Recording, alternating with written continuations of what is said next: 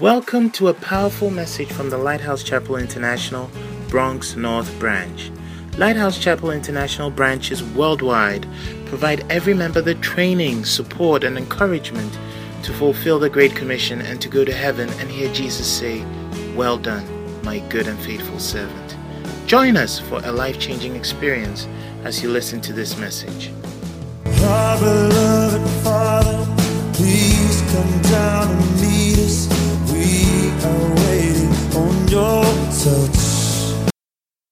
And grateful this afternoon. We thank you, Lord, for the opportunity you have given to us, Lord, to choose us to approach, to choose us to come near, to select us and separate us and bring us this close.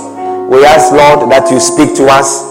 Let the word of God come to our hearts and change us and transform us. Holy Spirit, we thank you. We give you glory and honor in Jesus' name. Amen. Why don't you clap for Jesus as you take your seats? Amen. Wonderful. First Corinthians chapter 4 and verse 2. Today we are continuing our message on faithfulness. Faithfulness. We have been sharing about faithfulness for several weeks. We've been talking about faithfulness for several weeks. And today we want to continue. And I want us to read our foundational scripture, which is 1 Corinthians chapter 4 and verse number 2. 1 Corinthians chapter 4 and verse 2. I want us all to read it together. One, two, three, go. Moreover, it is required in stewards that a man be found faithful. 1 Corinthians 4 2. Hallelujah. Amen. It says it is required in stewards that a man be found faithful. It is a requirement. It is not an option. Amen. That you have to see to it that you are faithful. You are faithful. You are trustworthy. You are constant. You are loyal. We can trust your words. Amen. We can depend on you. It means you are dependable. That is faithfulness when someone is faithful. And the Bible says this is a requirement for all stewards, all people who serve God, all the servants of God. Everyone that serves God, this is a requirement. You are required to be faithful. Amen. Now we have shared so many things on faithfulness, and we are saying that people begin with faithfulness, but then with time they become unfaithful or they become disloyal. And we have been sharing some of the steps, some of the things that lead people to become unfaithful. Hallelujah. Now we have shared so many things on this, and I would like or encourage you, if you have not been in church for a while, I would encourage you to listen to the messages that we have shared on faithfulness, and they will make a whole lot of sense to you. But today we are continuing on these stages, stages that people go through to become disloyal or become unfaithful. And we said the first stage is the stage of what?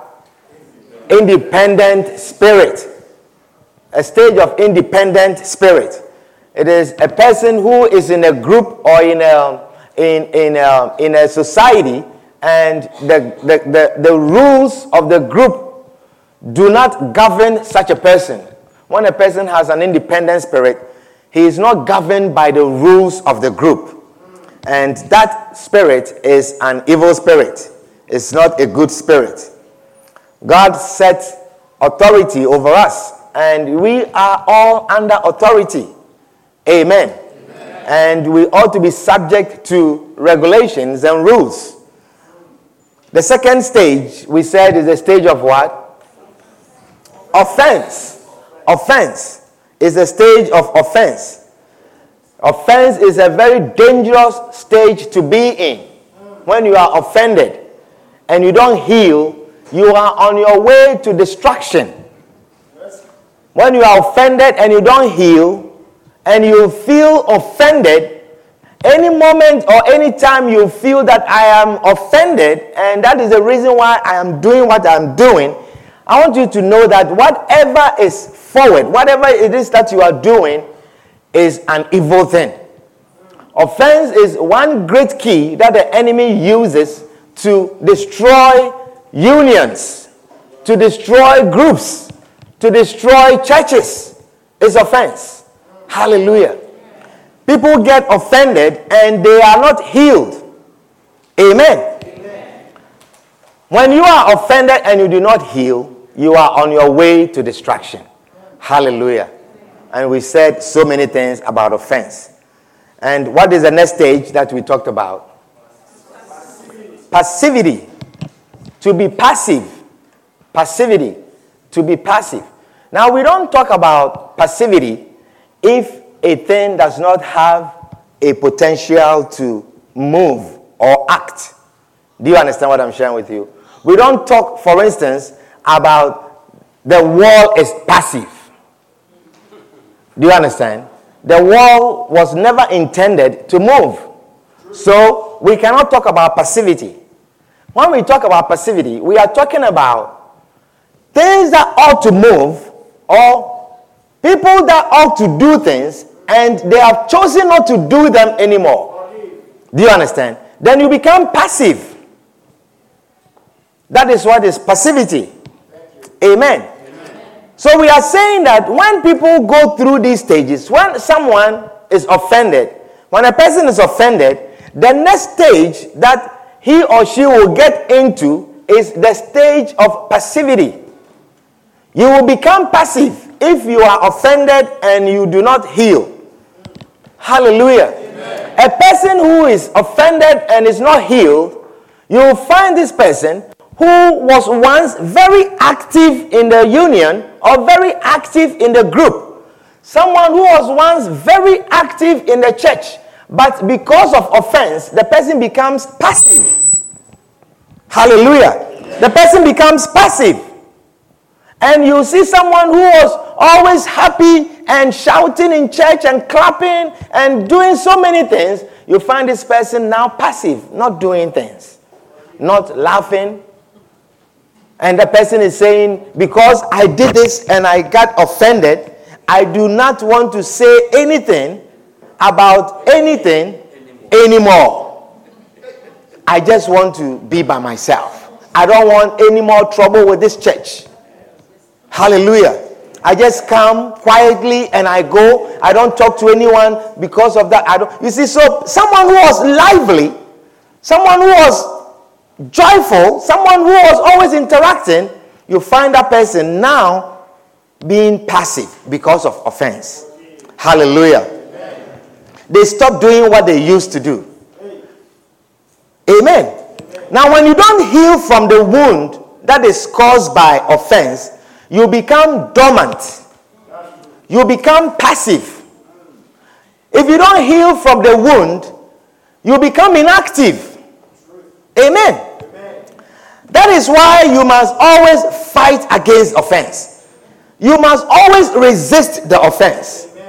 If you don't fight the offense and you carry on with the offense, it will lead you into a stage of passivity. Hallelujah. Amen. Now, the way to fight offense such that you don't get into the stage of passivity is to do the exact opposite of what the offense is trying to make you do or make you not do. That is the stage of passivity. The offense is trying to make you passive. The offense is a strategy of the enemy to remove you. The offense is a strategy of the enemy to extract you, to destroy you. And to fight that, to fight that stage of passivity, you ought to do at the exact opposite of what the offense is intended for. Amen. Hallelujah. Amen. His main goal, the, the enemy's main goal, is to make you an inactive part of the body of Christ. In the church, when there is offense, the main goal of the enemy is to make you an someone who is now inactive, someone who is now useless, someone who is now not able to attach to the body. That is what offense do. Hallelujah. And eventually he will eliminate you and destroy you. That is his goal. He will eventually eliminate you and destroy you. When you get offended, you find yourself drawing away from the group. That is exactly what the enemy wants to do to you. He brings offense, and then you don't heal, and then your solution to it is to draw yourself away from the group. Now, when you do that, he singles you out. He deprives you of the washing of water by the word. He deprives you of encouragement. He deprives you of love. He deprives you of comfort. And he draws you and draws you. You see, if you see movies about the wild, about animals, you realize that when deers are not very strong animals, they are not able to defend themselves, fight, and survive in the wild. But what they do is that they move in groups. They move in groups. And when they are in a group, it becomes difficult for a lion to attack one of them. So, what a lion will do is to distract one of them. The lion will distract you and distract you, and uh, so you find yourself moving away from the group and moving away from the. Can we fix this, please? Moving away from the group and moving away from the group. And once you are all far from the group, then the lion will pounce on you. That is what the enemy does. Hallelujah. He brings offense and someone who was actively going to church every Sunday, you find yourself being passive about going to church now. Someone who was actively singing in a church, you find yourself being passive now. Someone who was actively involved in evangelism, you find yourself being passive. You are no longer interested. Because he knows that the way you are active in the church, coming every week, working actively, hearing all the things you are hearing, there is no way he can destroy you. He knows that. He knows that there is no way he can destroy you. But if he's able to separate you from these things, from hearing the things you are hearing, from receiving the kind of love you are receiving, that you are so sad, but he sees you, you just came from church and there's certain life in you, and now you are going forward again. He doesn't like that. But if he's able to separate you from all these things, then he can destroy you. Amen. Amen. And the thing about him is that he will not make it obvious. He will not make it obvious to you. So it looks as if you are just someone who is angered by some offense and you are packing and you are going. That is how it will look to you. But he has more intricate plan concerning that little offense that came. Hallelujah. Just as he does to the church, is the same thing he does in marriages also. Hallelujah. He knows that if you continue to be here, if you continue to listen to what you are hearing, you will be washed by the word. He knows that as long as you continue to be here, you will be cleansed by the word. And the enemy knows that as long as you come every Sunday, Sunday after Sunday, you become blameless, you become spotless, you become beautiful, your life becomes beautiful, and that he doesn't like. His main purpose is to steal any good thing that you have. His main purpose is to take from you any good thing that you have. Hallelujah. Turn with me to Ephesians chapter 5. Ephesians chapter 5 and verse 25.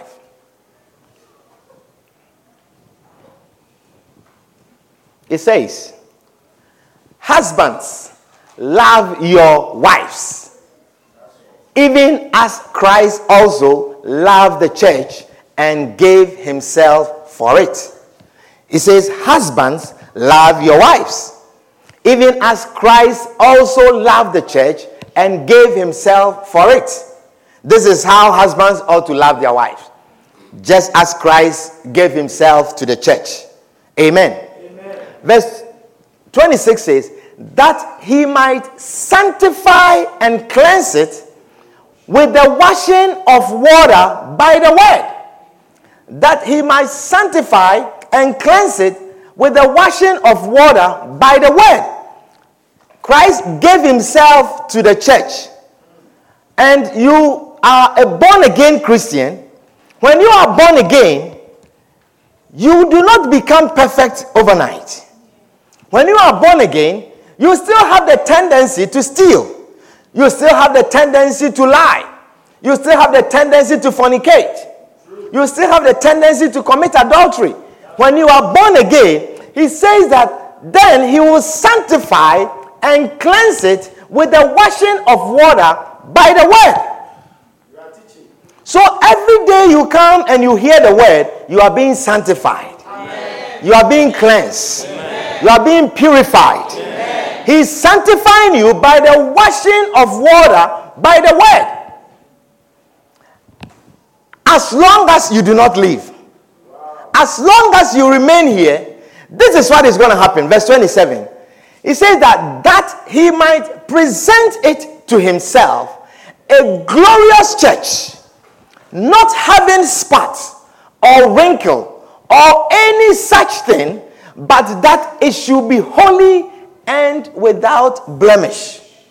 Hallelujah. Amen. And that is exactly, you see, he says that husbands ought to love their wives, just as Christ gave himself to the church. That means for the wife also, the husband ought to love the wife. Yes, the wife does not know how to cook. When she cooks, there's too much salt. But the husband just ought to love the wife. Do you understand? You see, some of these young women, they grew up in a home where there are other sisters in front of them, and they were always in the kitchen with the mother, and they came on later, and they were not even given a chance to be in the kitchen. Uh-huh. And suddenly they are in a marriage. Do you understand? Suddenly they are of age, and it's an age that is okay to marry, and so they are going in a marriage. And they don't know how to cook, they don't know how to clean, they don't know how to do so many things. But as Christ brought you in and you were born again, and He's sanctifying you by the washing of the word, by cleansing you by the word, husbands also ought to love the wife just as Christ loved the church. So, as you are loving, yes, she doesn't know how to cook, but you are loving her. She doesn't know how to clean, but you are loving her. She doesn't know how to do so. She doesn't even know how to take care of the children, but you are loving her. As you are loving her and loving her and loving her, it comes to a stage because that is the goal of Jesus Christ for the church. And that will be, he says, just as the Christ loved the church, so the husband ought to love the wife.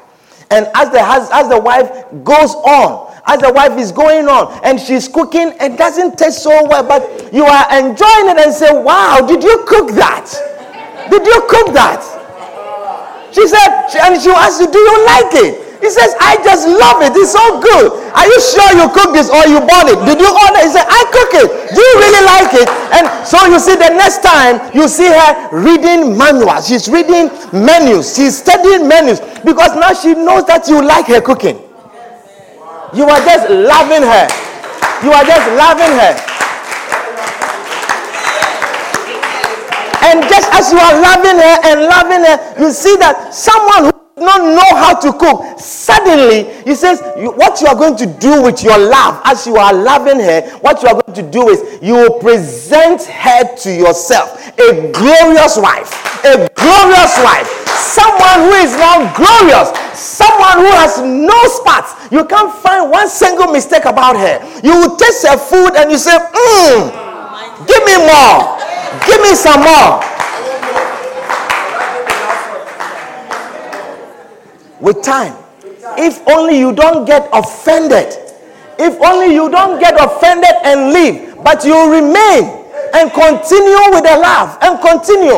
Yes, she cooked, you brought your friends, and you were so offended that there was too much salt in the food. You told her you were bringing your friends, and you intentionally said, Be careful with the salt. You know, in fact, don't even put it because you know her.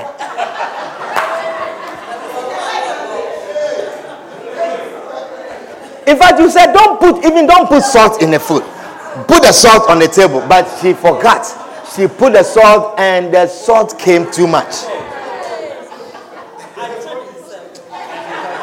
So as you sit with your friends and you are eating the food, and you sit down and you dish yourself some, you see your friend's face and they look like they, there's too much, and then you say, honey, can you give me some more salt, please? Give me some more salt. And see, see, you are just loving her. And so they look at each other, the friends that I've got, I said, uh-huh, it must be him. He likes too much salt. He likes too much salt. and you are loving her, and you are loving her, and you are loving her. And you know, the comments that your friends will make, they can't make any negative comments. They know that that too much salt that is in the food is because of you. Because of me. And so they'll blame you, say, hey, you like a lot of salt. but as you continue to love her, as you continue to love her, it says that a time will come, a time will come a time will come with love, continual loving, washing the woman with love. Washed by the washing of the woman with love, just as Christ washes the church with word, he says, You will present her to yourself a glorious wife not having spots or blemish. There will be no wrinkles. You will see that the, her, her food is without wrinkles. When she sets up a table, when she sets up dinner, you will come to a stage when you, you bring your friends to the house with pride. Amen. Just with love. Just loving her. Just loving her. Amen. He says, not having spot or wrinkle or any such thing, but that it should be holy and without blemish. It comes with love. You will achieve this with love. Hallelujah. You will get to this stage with love. So the next verse it says, So ought men to love their wives as their own bodies. Wow, that is deep. So ought men, so ought men to love their wives as their own bodies. He that loveth his wife loveth himself. So the Bible is teaching you that men ought to love their wives as their own bodies. Amen. Amen. As your own bodies.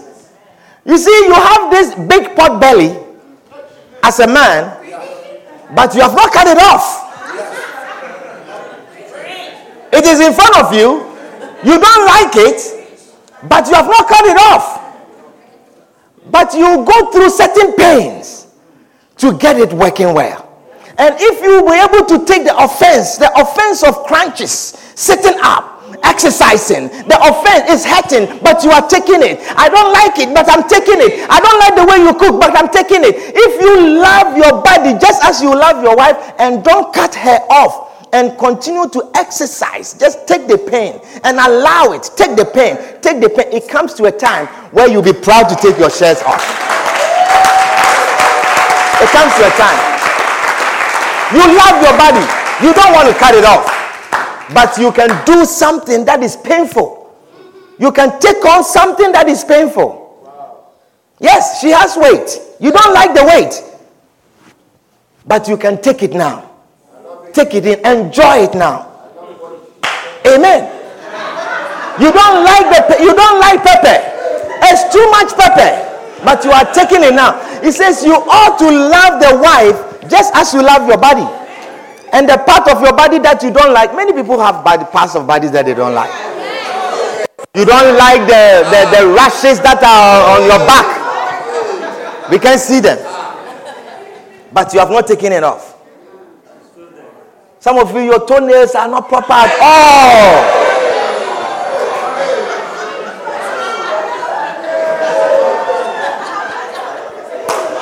But you don't pull them and throw them out. Do you understand what I'm sharing with you? You try to do some manicuring, try and work on it, work on it. So, what you do, it says, love your wife just as you love your body. Amen. We don't throw it out. Hallelujah. But that is what the enemy wants you to do. Remove that part and throw it out. Amen. So if you were singing and you become offended, the goal to fight the offense is now to begin to sing more. To sing more. To endeavor to be in the choir all the time.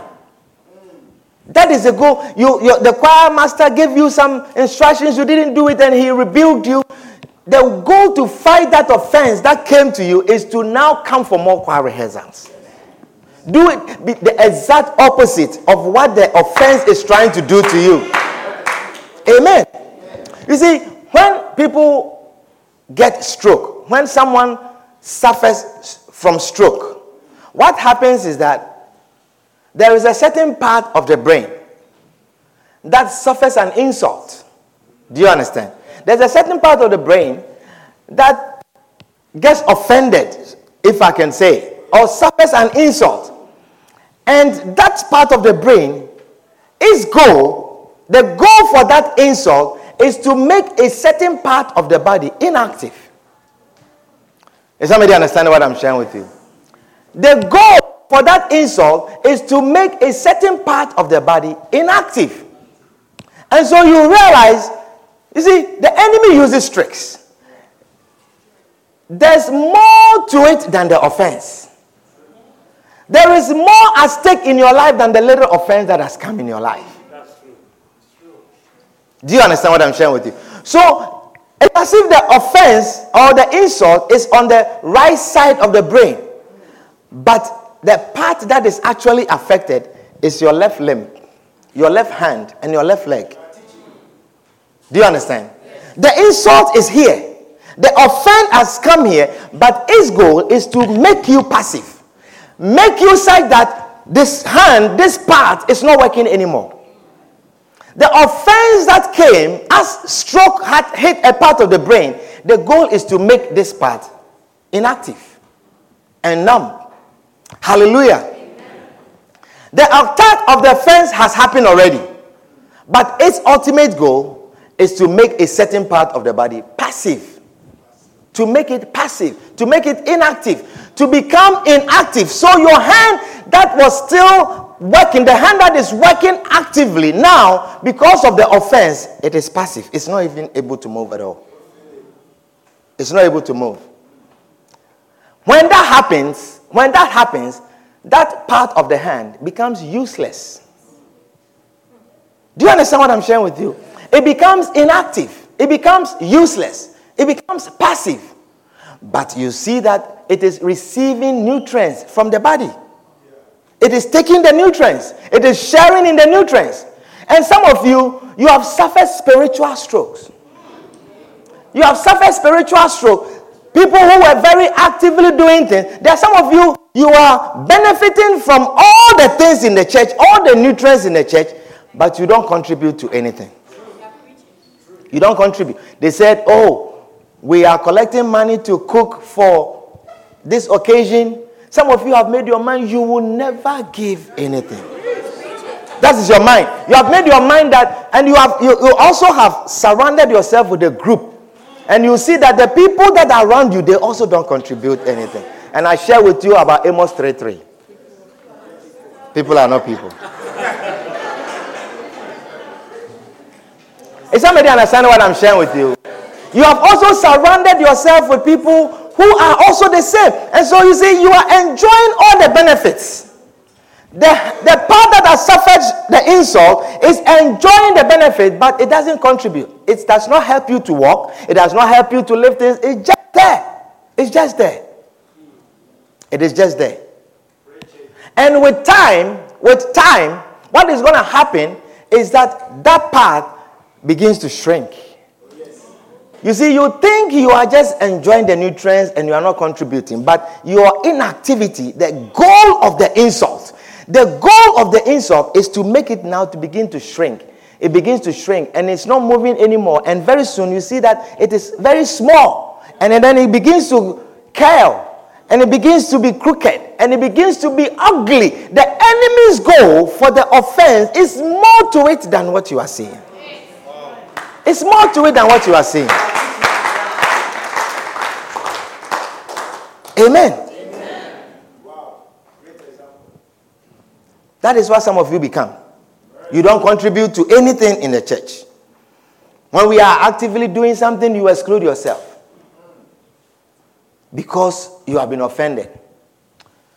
So, what I'm trying to teach you is that you do the exact opposite of what the offense is trying to get you to do.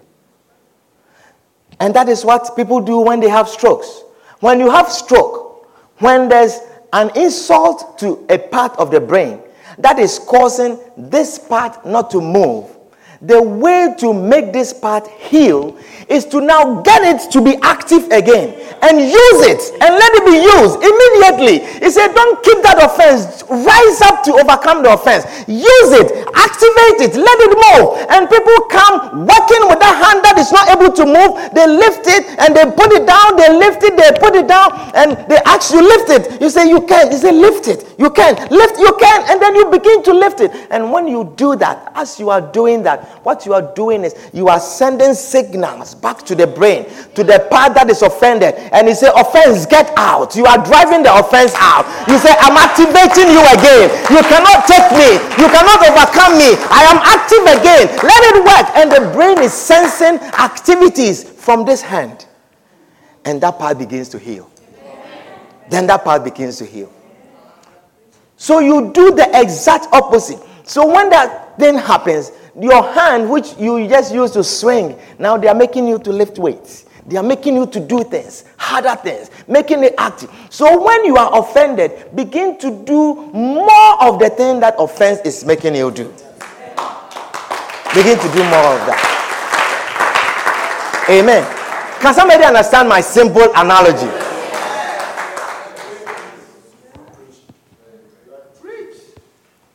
The way to fight is to make you exercise more, do the thing more, to offset the offense, to restore the function, to come back, to bring back the function of the hand. To bring back, so you say, I was offended. I brought something and then the people shared it, they didn't give me anything. Begin to even, next time, bring more, bring more, bring more, fight the offense, bring more. Those of you who have made your mind that you will never contribute to anything, you are shrinking. You are shrinking. It's a spirit. The enemy is feeding you with something. Amen. Amen. Say, I have changed. Say, I have changed. I have, repented. Amen. Amen. Turn with me to Jeremiah chapter 48. Let's read some few scriptures and then we can close the service. Jeremiah chapter of passivity is a very dangerous thing. Jeremiah chapter 48.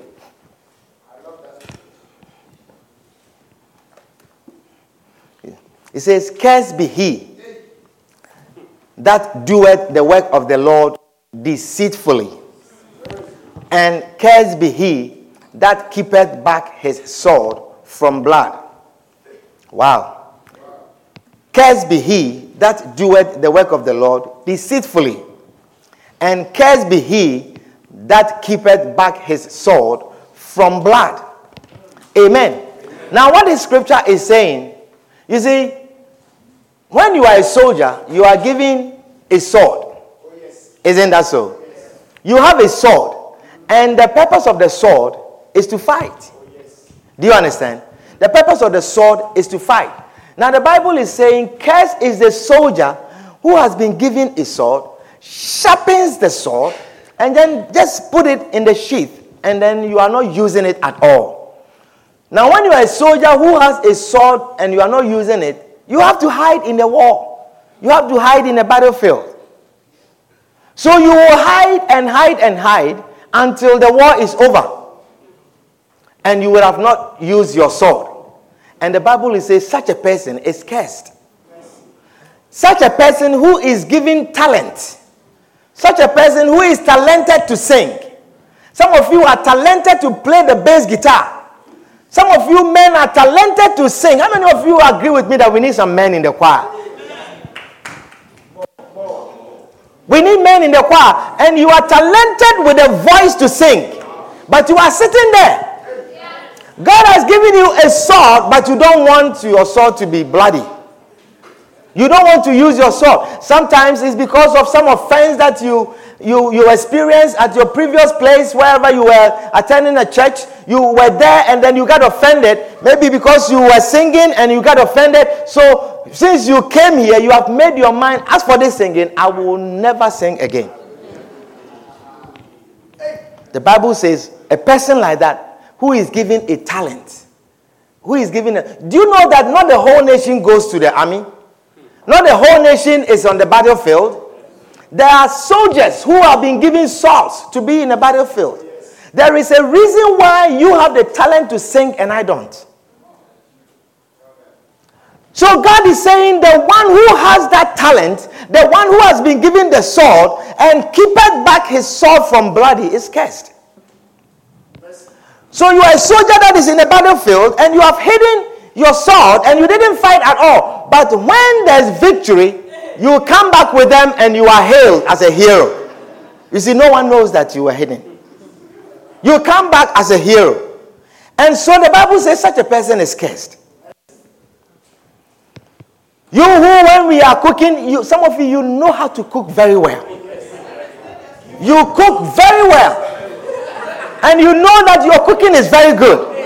But when we are cooking, you don't contribute. You say, I'll bring dishes, I'll bring plates, I'll bring cups. Look, I have realized, you know what? The scriptures are true. Anyone who withholds, you will never receive. God is a very wise God, but his ways are not our ways. He says, Give, and it shall be given unto you. I have seen that people who are always stingy, they don't, it's very hard for them to give. They don't have in abundance. They don't have. I'm telling you. You watch anyone that is very difficult to get money from. When you are trying to get money from them, very difficult. They don't have. I'm telling you. They don't have much. Not that they don't have to give, but it's difficult for them to give. So, because they are they are against spiritual principles. They, they go their lives go against spiritual principles. So you are a soldier, you have been given the talent to cook, but when they are cooking, you don't cook. When there's the cooking in the house, you eat. You see, when there's victory, you come as a hero with the whole army. That the Bible says is not good. Some of you, you don't attend anyone's function. When someone is having a funeral, you don't go. Someone is having a wedding, you don't go. Someone is having a baby dedication or naming ceremony, you don't go. But when yours come, you want the whole church to come. And you want everyone to come and contribute to you. Anyone who withholds his sword, anyone, someone is having a baby shower, you you will not contribute. But when it's your turn, you are expecting that all the women in the church, everyone, should give you something. It's not a good thing. Tell your neighbor it's not a good thing. Say, that is not nice.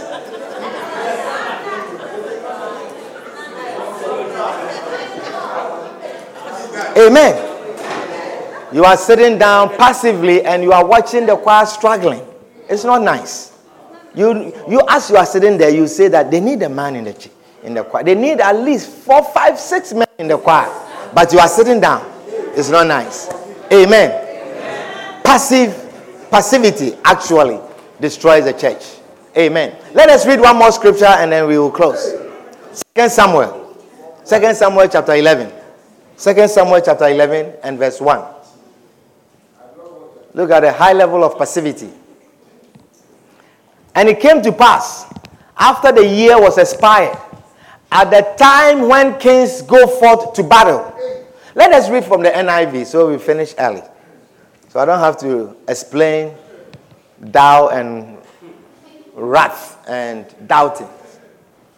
In the spring, at the time when kings go off to war. Are you with me? Yes. Is everyone reading with me? Yes. It says, in the spring, at the time when kings go off to war, David sent Joab out with the king's men and the whole Israelite army.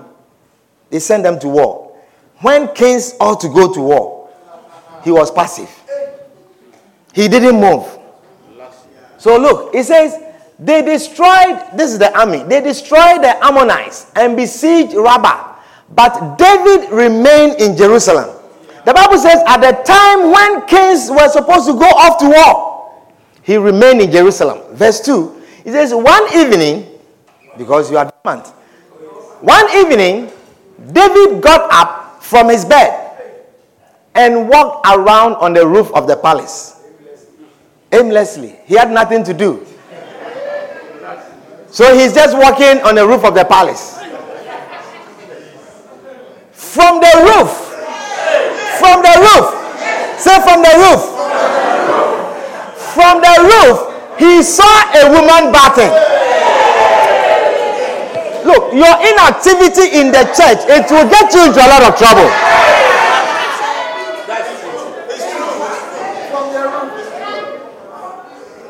You, you think you are wise. Oh, these people, they don't have anything to do with their lives. And so let them work in a church. Let them stay in a church. Let them do it. They have come to church from morning till evening. What are they doing? And then you go home. You go home fighting with your wife. You see, you, you that is the time that the divorce is coming. The enemy knows, the enemy understands. He says, from the roof, he saw a woman bathing. And the woman was very beautiful. Very beautiful. The Bible doesn't hide anything, I'm telling you. And the woman was very beautiful. How many of you have seen a bathing woman who is very beautiful before? You, you are not married. Where did you see a bathing woman who is very beautiful?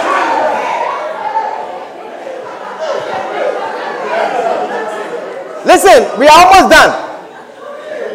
He said, next verse, he says, and David sent someone to find out about her. The man said, the man didn't even go. He said, Isn't this Bathsheba, the daughter of Eliam, and the wife of Uriah the Hittite? She described the woman to a place where she's untouchable. She said, This is Bathsheba, the daughter of Eliam and the wife of Uriah the Hittite. Then David sent messengers to get her. Go, go, go, go, go get her. I'm the king. He sent messengers to get her. She came to him and he slept with her. She had purified herself from her uncleanness. Do you understand that? I don't have to explain that to you. That means she was ready. She was in a fertile state. She has just finished and it's about few. Do you understand? Okay. Sibali, you think they don't understand? Sibali doesn't understand. So this is the period of time where she was ovulating. That is what it means. You don't understand that one also. It means the eggs were coming, the eggs were ready. I'm not going any further. So she slept with her during this period. Then she went back home. Then she went back home. You know, many women have suffered certain insults. Many women have been they have been put in a place where they didn't want to be. I believe she finished and then she just fixed her hair went in the bathroom and fixed her face and cleansed herself, and she walked up on the street.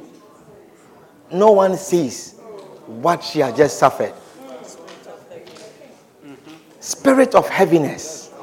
No one sees what she has suffered. For someone's passivity.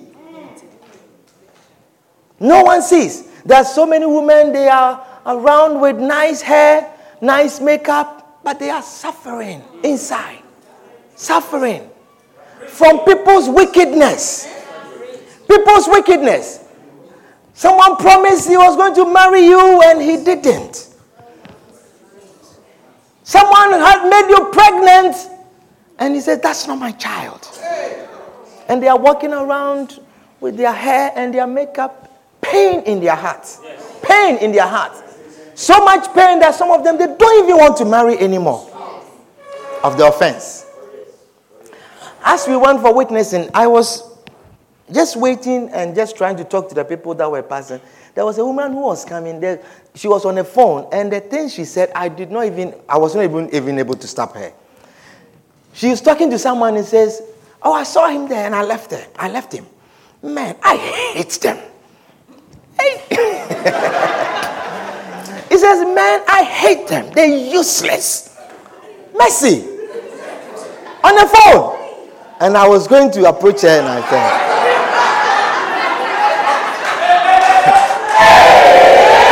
Let this one pass for the next shepherd.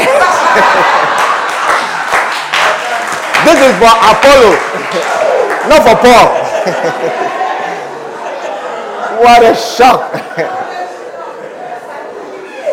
you know, there are some women, they are walking around with pain.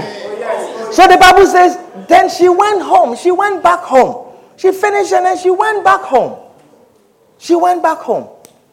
The next verse the woman conceived and sent word to David saying, I am pregnant. I am pregnant. So David sent this word to Joab Send me Uriah the Hittite. And Joab sent him to David.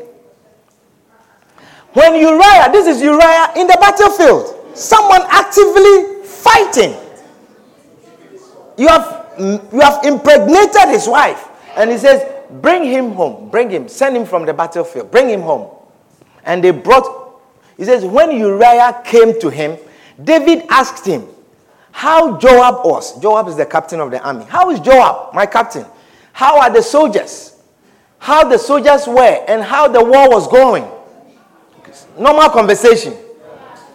Then David said to Uriah, Go down to your house and wash your feet.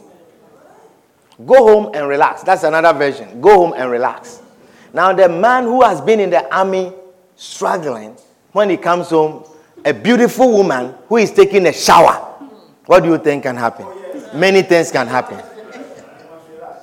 So David knew that that's what's going to happen. So she, sent him home because David was planning that the man will go home and sleep with the wife, and then the child is yours.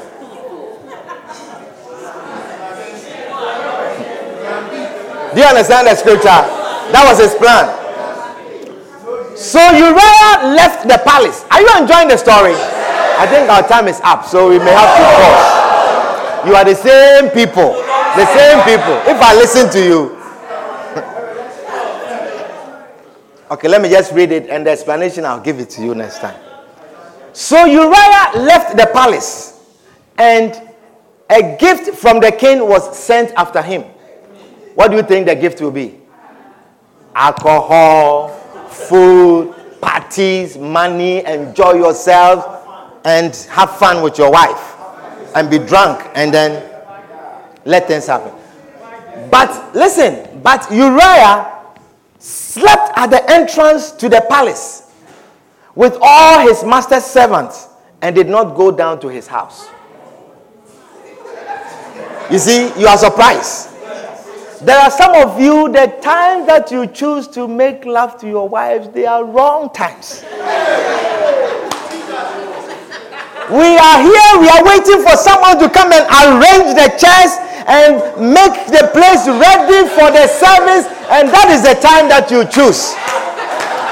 You see, not Uriah. Not Uriah. Not Uriah.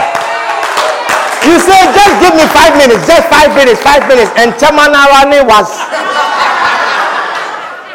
The time that we are waiting for you to come and set up the place, that is the time. You wrong time but not you. Tell your neighbor, wrong time.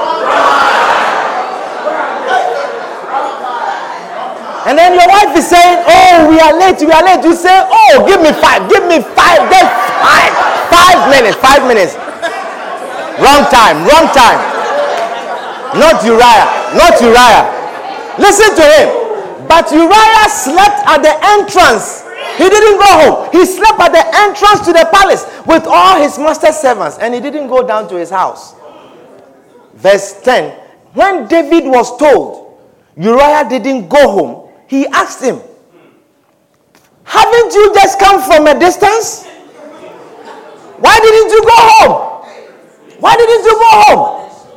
Listen, Uriah said, This is what I want you to. Uriah said to David, The ark and Israel and Judah are staying in tents. And my master Joab and my Lord's army, men, my Lord's men are camped in the open fields. How could I go to my house to eat and drink and lie with my wife? As surely as you live, I will not do such a thing. Wow. Why don't you clap for Uriah, the Hittite?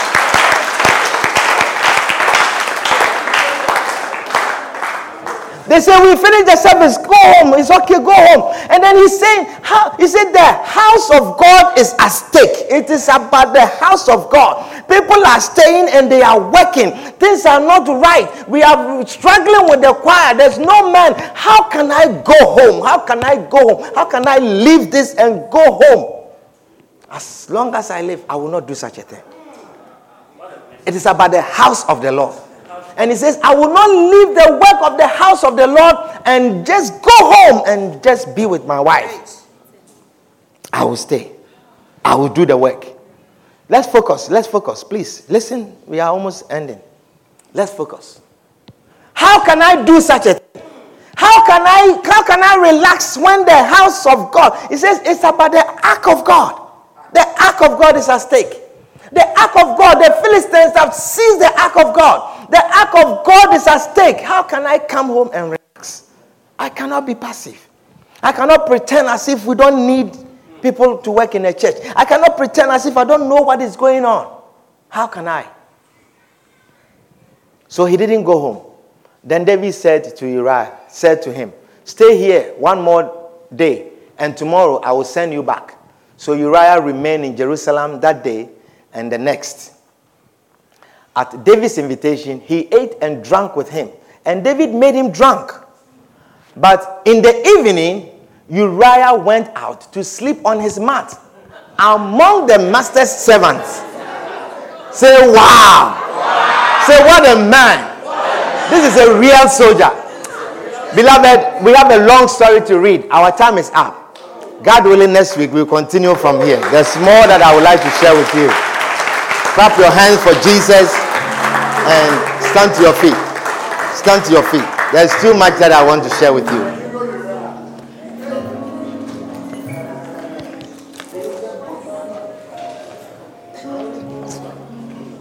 Oh, we are grateful and thankful, Lord. We are thankful, Lord. We are grateful, Lord. We are thankful, Lord. We give you glory. We give you honor. We thank you, Lord. We thank you, Lord. Father, we are grateful and thankful in the name of Jesus. Beloved, if there's anyone here this afternoon, you are not born again, and you want to give your life to Jesus, you want to receive Jesus Christ as your Savior, you want to welcome Jesus Christ into your life. Perhaps someone invited you, perhaps you just came by yourself.